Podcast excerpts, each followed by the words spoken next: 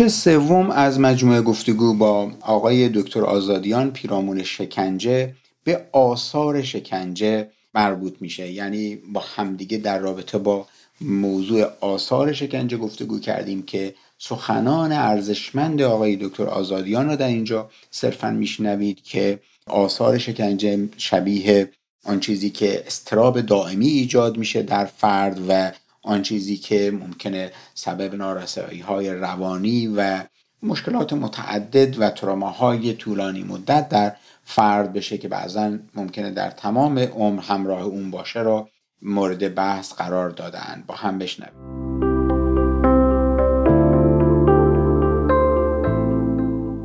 اگر بخوایم در مجموع صحبت بکنیم و توضیح بدیم این اضطراب هایی که ایجاد میشه، افسردگی هایی که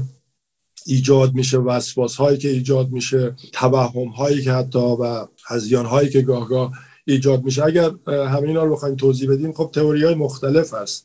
برای مثال فروید فکر کنم در یک مقاله در هزار و نهصد و بیست و هفت در مورد سیستم دفاعی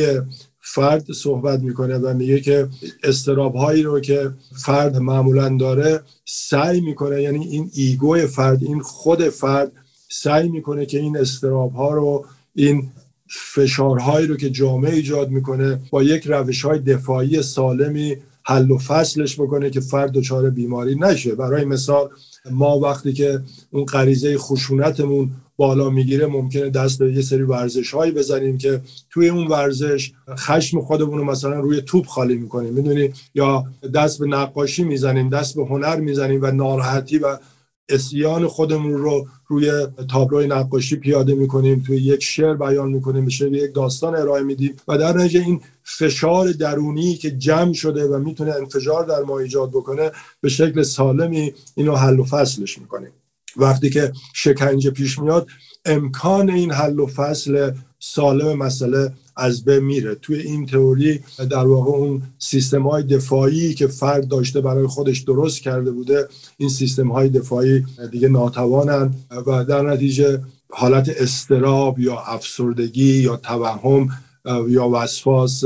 بالا میزنه و در واقع چارچوب منطقی و رشنال عقلانی مسئله از بین میره و فرد دچار رفتارهای غیر عقلانی میشه. غیر عقلانی میتونه این باشه که ماشین پلیس پشت چراغ قرمز توقف میکنه و منی که دستگیر شدم به وسیله پلیس تو کشور خودم فکر میکنم که اومده یه بار دیگه منو تو شهر تورنتو دستگیر کنه و از کشور بیرون کنه و دست به فرار میزنم. غیر عقلانی میتونه اینطوری باشه که حتی دست به توجیه رفتار شکنجه‌گر هم بزنم و خودم رو مقصر تمام مسائلی که بر من پیش اومده در واقع بدونم و در واقع یه جوری دست به خودزنی بکنم. میدونیم که فروید میگه که خودکشی عصبانیتیه که بر علیه خود فرد برگردونده شده. یعنی اگر من از دست کسی یا دنیا کلا ناراحتم، به جایی که با اون مسئله، با اصل مسئله برخورد بکنم، اینو برمیگردونم روی خودم. توی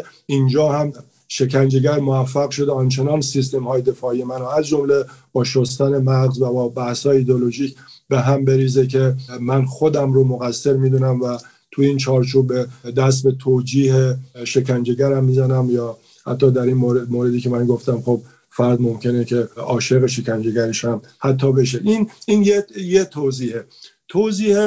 دیگه توضیح رفتارگرایان هست، بیهیوریستا، که از پاولوف شروع میشه. حالا من تو تئوریش نمیخوام زیاد وارد بشم و بحث رو خیلی گسترده بکنم. این بحث به این شکله که در واقع فرد شرطی میشه. یعنی وقتی که شما در معرض آسیب مداوم قرار میگیرید و بخصوص وقتی که این آسیبی که به شما وارد میشه غیر منتظره است، یعنی شما تو سلول انفرادیتون دراز کشیدید، یعنی وقت و بی وقت ممکنه که شما رو بخوان برای شکنجه کردن. در واقع اون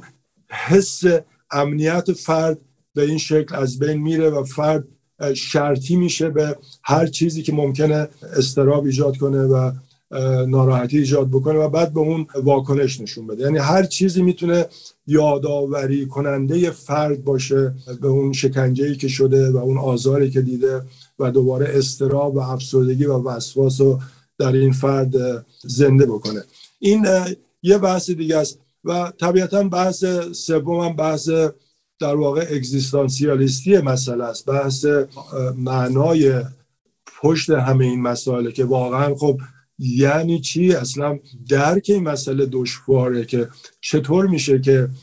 یک انسانی دست به شکنجه یک فرد دیگه‌ای بزنه. من و شما اساس رفتارمون اینه که یک اعتمادی داریم به جامعه، یک اعتمادی داریم به افراد، یک اعتمادی داریم که مثلا از این در خونه میریم بیرون به هر حال یک چیزی رو که دیروزم دیدیم دوباره میبینیم، یعنی یک تداومی هست، یک تکراری هست، ولی شکنجه اینا رو از بین میبره، چون که هیچ لحظه‌ای معلوم نیست که چی میخواد پیش بیاد. هر لحظه‌ای فرد رو میتونن احضار بکنن و دست به شکنجهش بزنن و در نتیجه اون سیستم معنایی انسان کلاً در هم میشکنه و از بین میره. ولی خب فاکتورهایی هست که میتونه مانع این مسئله باشه. یه مطالعه خیلی جالبی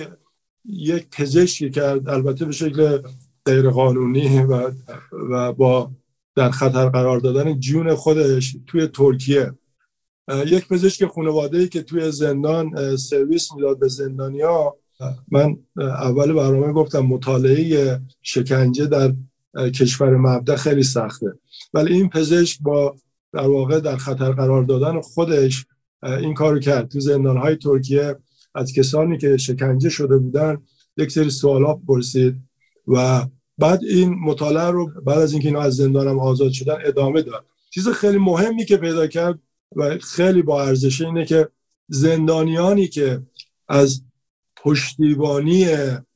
دوستانشون، رفقاشون و خانواده برخوردار بودن خیلی خوب با عوارض فیزیکی و روحی روانی شکنجه برخورد کردن و کمتر دچار بیماری روحی روانی شدن. یعنی همش تیرگی و تاری نیست، انسان‌ها میتونن غلبه بکنن بر این عواقب، حتی گاهگاه حتی به شکل مثبت استفاده کنن به نفع خودشون و به نفع جامعه. شما دکتر عزت مسلمان نژاد خوب خوب میشناسید، ایشون یکی از مشاورین مرکز دفاع از شکنجه شدگان هست و ایشون در واقع عمرش رو اینجا توی کانادا در اختیار کسانی قرار داده که قربانی شکنجه بودن. خب ایشون خودشون قربانی شکنجه بودن، سه چهار سال در زندان بودن، مورد انواع و اقسام شکنجه ها واقع شدن، ولی به جای تسلیم شدن، به جایی که اون درک شناختشون از دنیا اجازه بدن که به هم بریزه و در واقع یک بار دیگه مرعوب شکنجه گر بشن، استفاده کردن از این و اینو به نفع شکنجه شده ها در واقع به نفع انسانیتش استفاده کردن. من خودم، شما اشاره کردید به زندان رفتن من و شکنجه شدن من، خود من حداقل دویست سیصد تا بیمار داشتم که نه تنها در ایران بلکه در کشورهای مختلف مورد شکنجه قرار گرفتن و خوشحالم که نقش کوچیکی داشتم در بازسازی روحی روانی این افراد تو زندگیشون.